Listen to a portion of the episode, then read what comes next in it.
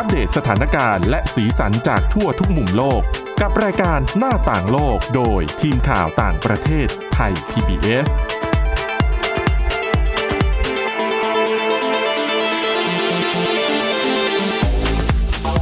ต้อนรับคุณผู้ฟังสู่รายการหน้าต่างโลกนะครับ ชวนกันมาอัปเดตสถานการณ์ที่เกิดขึ้นรอบโลกกับทีมข่าวต่างประเทศไทย PBS วันนี้พบกับเรา 3 คน คุณกรีนจิราวัตรมาสุข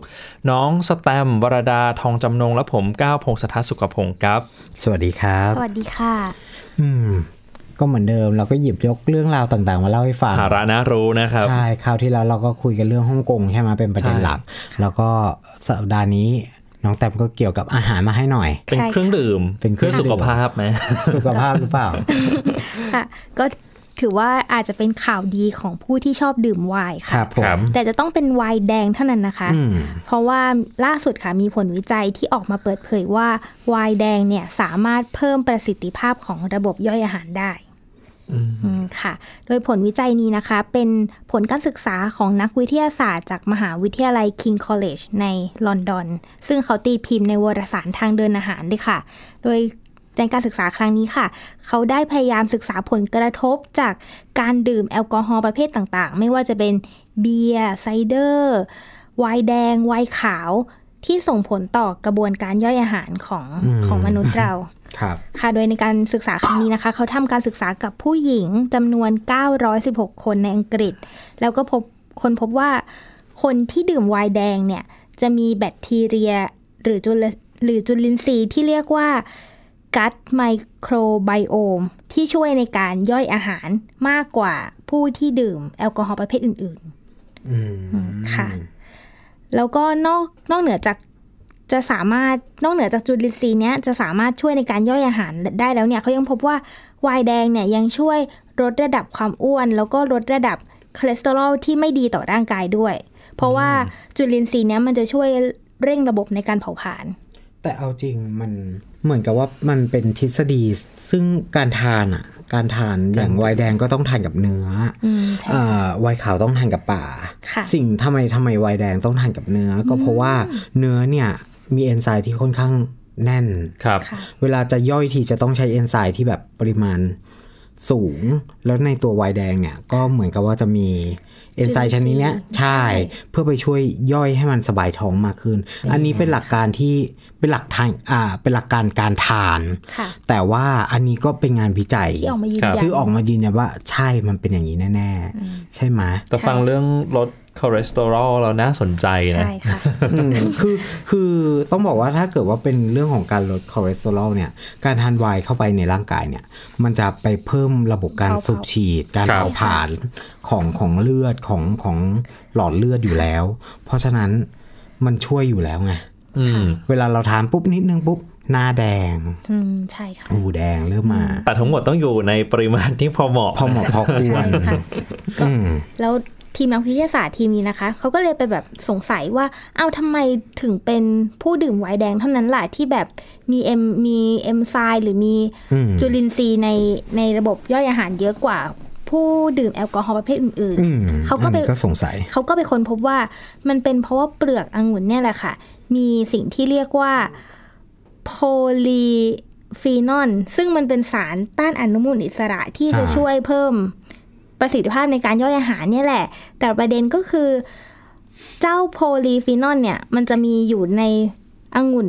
แดงมากกว่าเยอะองุ่นขาวถึงหกถึงเจ็ดเท่าเลยนะคะ ครับผมหกถึงเจ็ดเท่าเอ้แบบนี้เรากินแค่องุ่นเฉยๆได้ไหม มันไม่เกิดการหมักนะคุณอ้าวเหรอ มันไวน์แดงนี่เกิดจากกระบวนการการหมักองุ่นแดงอืมใช่ไหมองุ่นขาวก็หมักจนได้เป็นไวน์ขาว ครับห รือหรือจริงๆอะอาจจะไม่แนะนำเพราะว่าเปลือกอะมันมันมีคุณสมบัติที่ช่วยย่อยจริงๆใช่ไหมคะ แต่ตัวเนื้อเนี่ยจะมีน้ำตาลเยอะ แล้วยิ่งจะทำให้เราอ้วนหรือเปล่าอ่า อืมแล้วก็แบบสร้างแคลอรี่เนอะมีแบบน้ำตาลก็แคลอรี่ ค่ะ โดยนักวิทนักวิจัยทีมนี้นะคะ เขาก็เลยอยากจะสนับสนุนให้คนเนี่ยหันมาบริโภคไวน์แดงมากขึ้นจาก ประโยชน์ต่างๆ ที่กล่าวมา แต่อย่างไรก็ตามค่ะ เขาบอกว่าจริง ๆ แล้วไม่จำเป็นต้องดื่มมากมายนะคะ เพราะว่าเขาบอกว่าดื่มแค่ครั้งดื่มแค่หนึ่งแก้วต่อสองสัปดาห์ก็เพียงพอแล้วที่จะทำให้แบบเรามีจุลินทรีย์ที่ช่วยย่อยอาหารที่ว่ามานี้ค่ะอืมเห็นอย่างกลับไปสู่จุดที่เมื่อกี้บอกว่า ก็ต้อง ในปริมาณที่พอเหมาะใช่ด้วยค่ะใช่ไม่เยอะเกินไปนะครับ ใช่ แต่ว่าการแทอ่าการทานไวน์แดงกับเนื้ออมันก็เป็นของเข้ากัน เป็นของเข้ากัน ไว้เขาก็ต้องทานกับป่าค่ะมันก็เป็นของที่รู้กันอยู่แล้วครับนะอ้อมาต่อกันเรื่องนี้กันดีกว่าครับ เราไปกันที่สหรัฐอเมริกาฮะ ก่อนหน้านี้อืมนานเลยแหละจำได้ไหมว่าผมเคยเล่าเรื่องของวิหารซาตานอะจำ เป็นได้โบสถ์ครัซาบตานเป็นโบสถ์ที่ตอนนั้นตอนนั้นที่ผมหยิบยกมาเล่าก็คือว่า คือตัวโบสถ์ซาตานอะมี iconic ของอ่าตัวบัฟโฟเมตครับก็คือตัวแพะที่ชู 2 นิ้ว แล้วก็เป็นดาวหกแฉกอยู่ข้างหลังอะไรอย่างเงี้ยอืมแล้วก็มีการร้องเรียนกันกับซีรีส์เรื่องหนึ่งของ Netflix ครับใช่ไหมว่าแบบว่าเออไปใช้ตัวสัญลักษณ์ของเขามันทำให้เกิดภาพจำเข้าใจผิดนู่นนี่นั่นอะไรอย่างเงี้ยซึ่ง ตอนนั้นที่ผมเล่าอะวัตถุประสงค์ของการจัดตั้งโบสถ์จริง ๆ ก็คือการอ่าลิอ่าร้องเรียนความเท่าเทียมกัน ยืนหยัดในความหลากหลายทางเพศครับนะฮะตอนนี้ก็เหมือนกันนะเวลาพูดถึงซาตานเนี่ยทุกคนก็จะแบบนึกถึงภาพความน่ากลัวอืมมันก็ยังติดอยู่ มันก็ยังอ่าเป็นเรื่องที่ล้างไม่ได้ถูกไหมสำหรับกลุ่มวิหารซาตานในสหรัฐเนี่ยพวกเขาก็ยังยืนยันว่าความเชื่อนี้ตั้งใจที่จะสร้างเมตตาธรรม รวมถึงต่อต้านอำนาจของเผด็จการอืมอืมอำนาจเผด็จการในที่นี้ก็หมายถึงอำนาจของภาครัฐอำนาจของกลุ่มคนอะไรต่างๆ เขาบอกว่าเขามันมีสารคดีเรื่องของเฮลซาตานเนี่ยเพิ่งจะเข้าฉายที่สหรัฐแล้วก็อังกฤษไปเมื่อไม่กี่วันก่อนเนี่ยก็เป็นอ่าทำให้หลายคนเนี่ยสนใจว่ากลุ่มลัทธิเนี้ย คืออะไรกันแน่ ทางผู้กำกับภาพยนตร์สารคดีเรื่องนี้ก็บอกว่าเธอเองเนี่ยได้ยินเกี่ยวกับกลุ่มเรื่องนี้เมื่อไม่กี่ปีมานี้เองก็อย่างที่เราได้ยินกันว่ามันเกิดคดีกันเราถึงได้รู้กันว่าเออมันมีลัทธินี้อยู่นะ แล้วก็หลังจากที่เกิดคดีเนี่ยก็ทุกคนก็เริ่มสนใจใช่ไหมฮะหลังจากที่สาวกของวิหารซาตานได้เผยแพร่เรื่องนี้ออกมา แล้วก็ได้ออกมาเคลื่อนไหวทางการเมือง เพื่ออเพื่อเรียกร้องสิทธิการ นับถือในศาสนาอืมเออ อันนี้ก็ก็ทำให้เรื่องเนี่ยมันกระจายแพร่หลายกันไปมากขึ้น โดยหลักๆ แล้วเนี่ยวิหารซาตานเนี่ยมีเป้าหมายในการเคลื่อนไหวเพื่อเรียกร้องให้รัฐบาลสหรัฐ มีความเท่าเทียมทางศาสนา คือต้องไม่สนับสนุนศาสนาใดศาสนาหนึ่งเป็นพิเศษครับเพื่อให้ทุกศาสนาเนี่ยได้รับการสนับสนุน คือก่อนหน้านั้นที่คุณกรีนเอามาเล่าให้ฟังเนี่ยคือคล้ายๆกับว่า ภาพจำของเราที่ดูภาพยนตร์จะมองพอเห็นสัญลักษณ์ต่างๆ ปุ๊บใช่มันจะดูน่ากลัวทันทีใช่ไหมใช่ฮะแต่ว่าสิ่งที่พวกเขาเรียกร้องคือไม่อยากจะให้มองว่าโอ้โหเป็นเรื่องน่ากลัวอะไรขนาดนั้น เขามองแค่ว่ามันเป็นความเท่าเทียม เขาไม่ได้มองว่าศาสนาของเขาที่มีอ่าบาโฟเมตคือบาโฟเมตเนี่ยเขาบอกว่าความจริงเป็นเทพแห่งอ่า ความซื่อสัตย์หรืออะไรสักอครัย่าบงหนึ่งแล้วก็แต่ว่าด้วยการที่ภาพยนตร์เอ่ยบทประพันธ์เอ่ยเอามาทำให้มันสร้างภาพเป็นภาพะฮะในทางลบในทางร้าย เพราะฉะนั้นทุกคนบนโลกก็จะจำว่าบาโฟเมตคือสิ่งชั่วร้าย เข้าใจไหมทีนี้ปุ๊บมันก็เลยเป็นจุดหนึ่งที่เขาหยิบขึ้นมา ชูมาเป็นไอคอนของศาสนาเขาว่าแบบว่า เนี่ย เนี่ยแหละคือความไม่เท่าเทียม คือการยัดเยียดความรายกาจให้กับตัวไอคอนของเขา ซึ่งความจริงเนี่ยเขาแค่ต้องการความเท่าเทียมอืมอันนี้ก็เป็นแนวคิดหนึ่งของเขานะฮะ เขาบอกว่าผู้ร่วมก่อตั้งวิหารซาตานในสหรัฐเนี่ยยืนยันว่าเขาอยากจะสร้างความเป็นธรรมในสังคม อยากเห็นประชาชนมีเสรีภาพในการนับถือศาสนาอย่างแท้จริง ก็คือว่าถ้าลูกตัวเองนับถือศาสนานี้ พ่อแม่ก็จะไม่ไม่ไม่มีภาพลักษณ์ติดหรอกอุ้ยปาโฟเมต มันคือสิ่งชั่วร้ายอะไรอย่างเงี้ยเอาสิ่งชั่วร้ายเข้ามาในบ้าน มันก็คือการลบล้างภาพนั่นเอง จึงเป็นเหตุให้สาวกของวิหารซาตานเนี่ยพยายามเรียกร้องเรื่องรัฐคลาวาสครับตอนนี้กำลังเรียกร้องกันอยู่อย่างหนักเลยนะฮะในสหรัฐ ว่ารัฐจะต้องไม่สนับสนุนศาสนาใดเป็นพิเศษ อืมอืมก็คือการเอาให้มันกระจายนั่นเอง ให้มันให้มันแบ่งปันอ่า เขาเรียกว่าอะไรอะ อย่างควเท่าเทียมกันอืมอืมอีกประเด็นหนึ่งที่น่าสนใจในการสัมภาษณ์ของกรีเวสนะครับเขาบอกว่าการเคลื่อนไหวเพื่อเรียกร้องสิทธิ์ให้กับกลุ่มความหลากหลายทางเพศ หรือว่า LGBTQ เนี่ยจำนวนไม่น้อยสะในสหรัฐเนี่ยรู้สึกว่าชุมชนทางศาสนาในกระแสหลัก ก็คงจะหมายถึงคริสต์อืมแล้วก็ ที่พวกเขาเคยสังกัดอยู่นั้นนะไม่ได้ส่งเสริม หรือทำให้เขารู้สึกว่าเป็นส่วนหนึ่งของชุมชนนั้นเสียเท่าไหร่ หลายคนจึงเดินออกมาเพื่อตามหาศาสนาที่ตัวเองเชื่ออแล้วก็ที่ตอบโจทย์กับชีวิตมากกว่าเพื่อที่จะนำนำทางเขา เพราะว่าอย่างที่อย่างที่ผมเคยพูดไปว่าศาสนานี้ก็ไม่ได้นำเสนอเกี่ยวกับเวทมนต์วูดู หรือว่าการทำครับไสยศาสตร์อะไร เพียงแค่ต้องการความเท่าเทียมเท่านั้นเอง แล้วก็เหมือนกับว่ามาร่วมกัน เพื่อปูทางทางศาสนาใหม่ เขาบอกว่าเขายังบอกต่ออีกว่าที่ผ่านมากลุ่มวิหารซาตานเนี่ยฮะพยายามย้ำเสมอ ถึงความสำคัญของโจทย์ที่ต้องสู้กับเพื่อสิทธิเสรีภาพในสังคม โดยเขาอยากจะจัดเป็นกิจกรรมงานแต่งงานของคู่รัก LGBTQ ที่เชื่อในวิหารซาตานในอนาคต แต่ว่าตอนนี้ก็ยังไม่มีอะนะอืมก็คือเหมือนกับว่ากำลังปูทางกันอยู่ แล้วก็ เขาก็จะสู้อย่างสุดความสามารถอย่างไรก็ดีเนี่ย การเคลื่อนไหวหลายครั้งก็ถูกขัดขานจากกลุ่มขวาจัดในสหรัฐมันก็ยังมีอยู่อะนะครับใช่มันอืมมันคือการปลูกฝังภาพลักษณ์ให้ให้คุณจำไงใช่ไหมจริงๆ มันก็มีกระแสแบบนี้เกิดขึ้นในสังคมไทยเหมือนกันนะ คือไม่ใช่บูชาซาตานนะ แต่เป็นการเลือกที่จะไม่นับถือศาสนาอะไรเลย แล้วก็โดนบังคับแบบนี้มีมีการเรียกร้องเหมือนกันนะครับ ผ่านบนสื่อสังคมออนไลน์ อืม เขาบอกว่านี่เอ่อเรื่องกลุ่มวิหารซาตานเนี่ยครับ กลุ่มขวาจัดก็พยายามยัดเยียดความคิดให้กับผู้หลักผู้ใหญ่อืมว่ากับผู้ปกครองว่า นี่คือกลุ่มที่เชื่อมโยงกับขบวนการใต้ดินที่บูชาความตายอืมซึ่งบนพื้นบนพื้นที่ถ้าเรามองในแง่ของความเท่าเทียมอะทุกคนก็มีสิทธิ์ที่จะทำอะไรก็ได้ ใช่ บูชาในสิ่งที่บูชาในสิ่งที่ตัวเอง โอเคอืมใช่ไหมนับถือในสิ่งที่ตัวเองเชื่อ ถ้ามันไม่ทำให้ใครเดือดร้อนอ่าอะเราต้องเราต้องจำกัดเอาไว้เท่านี้ ก็เป็นโจทย์ที่ถามกลับไปที่ตัวสหรัฐอีกทีนั่นแหละ เพราะว่าก็เป็นดินแดนแห่งเสรีภาพด้วยนะครับทีนี้ก็ต้องมาดูกันยืว่ามากมายว่า ตัวเองเป็นดินแดนแห่งเสรีภาพ แต่ว่าพอเป็นเรื่องของศาสนาปุ๊บกลับกลายเป็นว่าจำกัอะดไว้จำกัดมีขวาจัดนู่นนี่นั่นนะครับ อืมต่อเรื่องจาก วิหารซาตานครับ ผมไปหยิบบทความบทความหนึ่งมาอ่าน แล้วผมก็สนใจมากเลย เขาบอกว่า อาชีพสุดท้ายบนโลกจะเป็นอาชีพอะไรอะเราคิดว่าเป็นอาชีพอะไรครับเดายากค่ะ ไหนลองเดาสิ อาชีพอะไรดีอะนักโปรแกรมเมอร์เหรอ นักเทคโนโลยีอย่างนี้เหรออะไหนเดาสิตอนแรกที่ผมฟังอะคำถามแล้วผมก็คิดว่า ต้องเป็นพ่อครัวสิอืมเพราะว่า ยังไงคนก็ยังต้องกินอยู่ใช่ไหมอ่าฮะแต่ว่าเดี๋ยวนี้ AI ในการทำอาหารมันเต็มไปหมดอ่าใช่ไหมเขาบอกว่าอาชีพสุดท้ายคือมันมีการถกเถียงกันระหว่างอ่าแจ็คหมากับครับอีลอนมัสนะฮะว่าอาชีพสุดท้ายเนี่ยบนโลกจะคืออะไร อาชีพสุดท้ายบนโลกที่เขาสรุปกันเนี่ย ก็น่าจะเป็นนักเขียนซอฟต์แวร์ AI อืมอืมอืมพอจะเป็นไปได้ไหม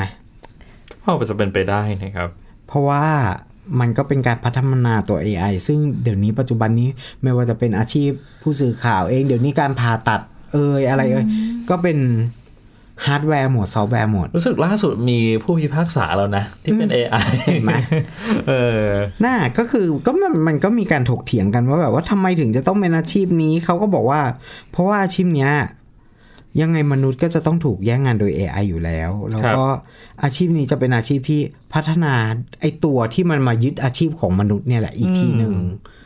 เข้าใจปะมันก็จะแบบทำให้มนุษย์ด้อยด้อยเขาเรียกว่าอะไรอะด้อยหน้าที่ลง ครับ ก็กลายเป็นพึ่ง AI เป็นหลัก แต่ว่าแจ็คหมาเนี่ยก็โต้เห็นอย่างว่าการที่ AI จะเข้าควบคุมมนุษย์ได้เป็นเรื่องที่ไม่สามารถเกิดขึ้นได้จริง ๆ หรอก แจ็คหมาเขาไม่เชื่อเรื่องนี้เลยมันเป็นไปไม่ได้ เพราะว่าเขายังเชื่อใน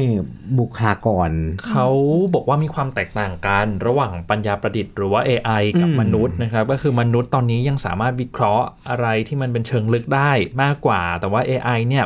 อย่างผู้ประกาศข่าว AI ก็ยังไม่ได้สามารถวิเคราะห์ข่าวได้นะ ยังแค่ต้องป้อนข้อมูลเข้าไป แล้วเขาก็จะอ่านอืม ตามที่เราป้อนข้อมูลไปนั่นแหละเขาบอกว่าก่อนหน้าเนี้ยเรื่อง AI เนี่ยมันมีการถกเถียงกันเป็นคู่ดีเบตอะนะ ที่แบบเป็นสีสันระหว่างอีลอนมัสก์กับมาร์คซักเคอร์เบิร์กค่ะเรื่อง AI เถียงกันบ่อยมาก แต่ว่าตอนนี้เขาบอกว่ากลายเป็นว่าคู่ระหว่างอีลอนมัสก์กับแจ็คหม่าเนี่ยอืมสนุกกว่าอืมลองลองหาติดตามอ่านได้กันทางโซเชียลเน็ตเวิร์กทั่วไปนะครับ ครับค่ะอืม เอาละครับ เดี๋ยวพักกันสักครู่นะครับ ช่วงหน้าย้อนกลับไปดูกันว่าหลักการหนึ่งประเทศ 2 ระบบมันเกิดขึ้นได้ยังไงมีที่มาที่ไปอย่างไรกันครับ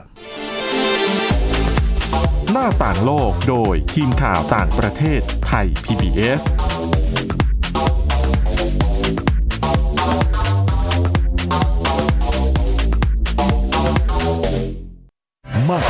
ด้วยเวลาข่าวที่มากขึ้น จะพัดพาเอาฝุ่นออกไปได้ครับ มากกว่าให้คุณทันในทุกสถานการณ์ ตามที่กฎหมายดังกล่าวกำหนดเอาไว้ มากกว่ากับเนื้อหาเที่ยงตรงรอบด้านนำมาใช้ในคดีเมาแล้วขับ มากกว่าในทุกทางออกของสังคม ป้องกันไม่ให้ปัญหาเกิดขึ้นมากกว่า กับข่าวรอบวันในทุกมิติ เครนก่อสร้างเกิดอุบัติเหตุขึ้น มากกว่าด้วยการวิเคราะห์ที่ตรงจุด ความพยายามของภาครัฐที่จะแก้ปัญหา และมากกว่ากับทีมข่าวมืออาชีพ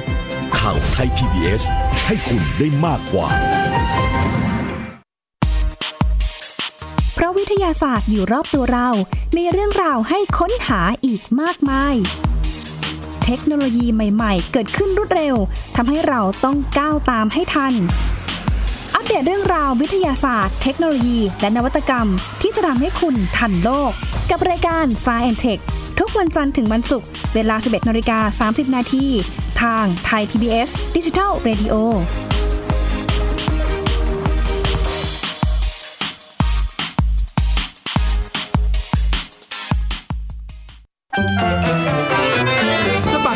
นตนาการ สนุกกับเสียง เสริมสร้างความรู้ในรายการ เสียงสนุก ทุกวันจันทร์ถึงวันศุกร์เวลา 16 นาฬิกาถึง 17 นาฬิกา ทางไทย PBS ดิจิตอล Radio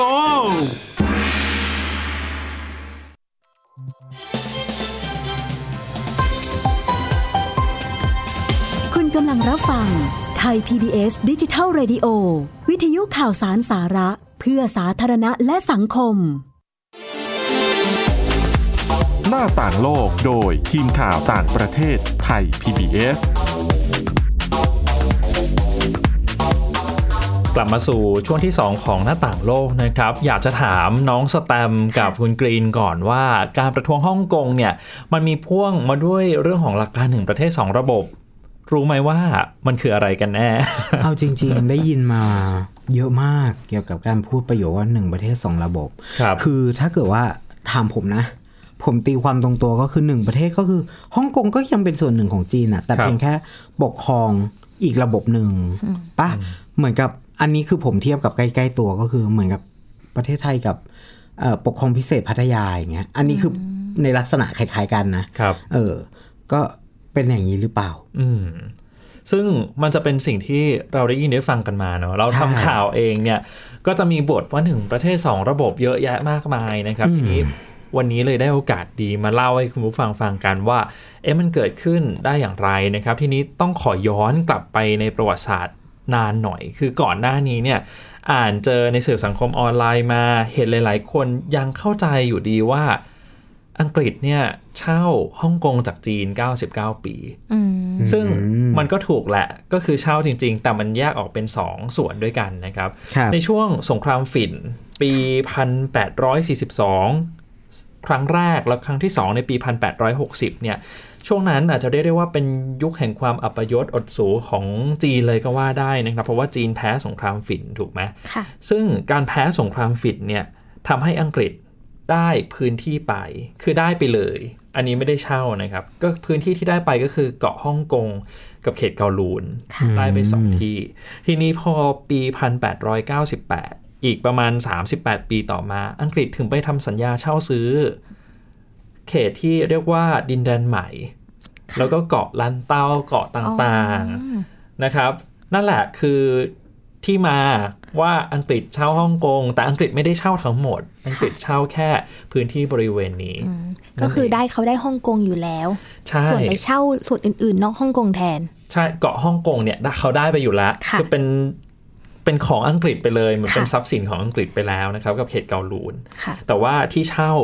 ก็คือเขตดินแดนใหม่กับค่ะเกาะต่างๆ ที่อยู่รายรอบนะครับค่ะทีนี้พอปี 1980 เนี่ย อังกฤษกับจีน เขาก็เริ่มมาหารือกันแล้วว่าจะเอายังไงกับอนาคตของฮ่องกงดี เพราะว่าอยู่ใต้การปกครองของอังกฤษมาก็ไม่ต่ำกว่า 150 ปีนะครับ ปี 1984 อีกประมาณ 4 ปีต่อมา 4-5 ปี ก็เริ่มมีความชัดเจนมากขึ้น เพราะว่าอังกฤษกับจีนเขาบรรลุข้อตกลง ที่ทำขึ้นว่าฮ่องกงเนี่ยจะกลับคืนสู่อ้อมอกของจีนในปี 1997ค่ะนะครับ ทีนี้เติ้งเสี่ยวผิงซึ่งเป็นผู้นำสูงสุดของจีนในขณะนั้นเนี่ยก็บอกว่าฮ่องกงก็ยังไม่ต้องมาเป็นใช้ระบบคอมมิวนิสต์แบบจีนละกัน ก็ใช้ระบบทุนนิยมต่อไปนั่นแหละ เพราะว่าดูแล้วเนี่ยฮ่องกงก็เป็นเพียงแค่จุดเดียวที่เหมือนเป็นประตูเชื่อมเนาะระหว่างแผ่นดินใหญ่ ที่ยังเป็นแบบโหเหมือนปิดตายเอาไว้อะกับโลกภายนอกนะครับ แล้ว อังกฤษกับจีนก็เลยเห็นควรว่าอย่างนั้นฮ่องกงก็มีอำนาจปกครองตัวเองต่อไปละกัน ทีนี้พอถึงปี 1997 เนี่ย ถึงเวลาคืนและอังกฤษจะคืนแค่สัญญาเช่าใช่ไหมตอนแรกถ้าจะคืนนะครับ ก็คือคืนแค่พื้นที่ที่เช่าไว้ ทีนี้เกาะฮ่องกงกับเขตเกาลูนอะเอาไว้เนี่ยมันก็ไม่ได้มีประโยชน์อะไรอยู่แล้วเพราะพื้นที่มันเล็กมากนะครับ พัฒนาเศรษฐกิจอะไรต่อไปไม่ได้ อังกฤษก็เลยบอกว่าอย่างนั้น พื้นที่ที่ได้ยึดครองมาจากสงครามฝิ่นเนี่ยก็ขอคืนไปด้วยเลยละกัน ก็เลยทำให้เป็นฮ่องกงในปัจจุบัน ใช่ใจดีนะครับ แล้วก็เลยนำมาสู่การปกครองแบบหนึ่งประเทศ 2 ระบบ อย่างที่ผมบอกไปเมื่อสักครู่ว่าให้ฮ่องกงมีอำนาจปกครองตนเองในในระดับสูงเป็นเวลา 50 ปีนะครับตั้งแต่ปี 1997 ถึงปี 2047 คือ 50 ปีไม่เปลี่ยนแปลง อันนั้นเป็นคำที่เติ้งเสี่ยวผิงเคยบอกไว้นะครับ ฮ่องกงก็จะมีสิทธิ์ในการจัดการด้านเศรษฐกิจของตัวเอง ไม่ต้องใช้ คอมมิวนิสต์เหมือนจีนนะครับแล้วก็สามารถดูแลเรื่องการศาลกระบวนการยุติธรรม มีเสรีภาพในการแสดงออกได้ แต่ว่ามันมี2ออย่างที่ฮ่องกงยังต้องขึ้นตรงต่อปักกิ่ง ก็คือเรื่องของความมั่นคงกับเรื่องการต่างประเทศ ทั้งสองอย่างนี้นโยบายปักกิ่งจะเป็นคนดูแลต่อไปนะครับ ทีนี้ที่มันเกิดเป็นเรื่องเป็นราวกันสังเกตไหมครับ ตั้งแต่ปี 2014 ใช่ไหมช่วงปฏิวัติร่ม มันก็เป็นสัญญลักษณ์ว่าคนฮ่องกงเริ่มรู้สึกแคลงใจเรื่องของหลักการหนึ่งประเทศ 2 ระบบของจีนและเพราะว่ายังไม่ทันถึง 50 ปีเลย แต่ว่าจีนพยายามเข้ามาแทรกแซงกิจการต่างๆนะครับ อย่างเรื่องของการเลือกตั้ง ผู้ว่าการเกาะฮ่องกงเนี่ยก็ไม่ได้ให้อานัตสิทธิ์ขาดกับชาวฮ่องกงเป็นคนเลือกทั้งหมด แต่ว่ามีกลไกต่างๆ ที่เขาสามารถแทรกแซงได้คัดเลือก คนที่มา โปรปักกิ่งอะสนับสนุนปักกิ่งอยู่แล้วนะครับ แล้วก็ให้คนฮ่องกงมาเลือกอีกที ซึ่งไม่ว่ายังไงเนี่ย ก็จะสนับสนุนปักกิ่งอยู่ดีเรื่อยมาจนถึงการประท้วงในครั้งนี้ ยิ่งเป็นการตอกย้ำให้เห็นใหญ่เลยว่า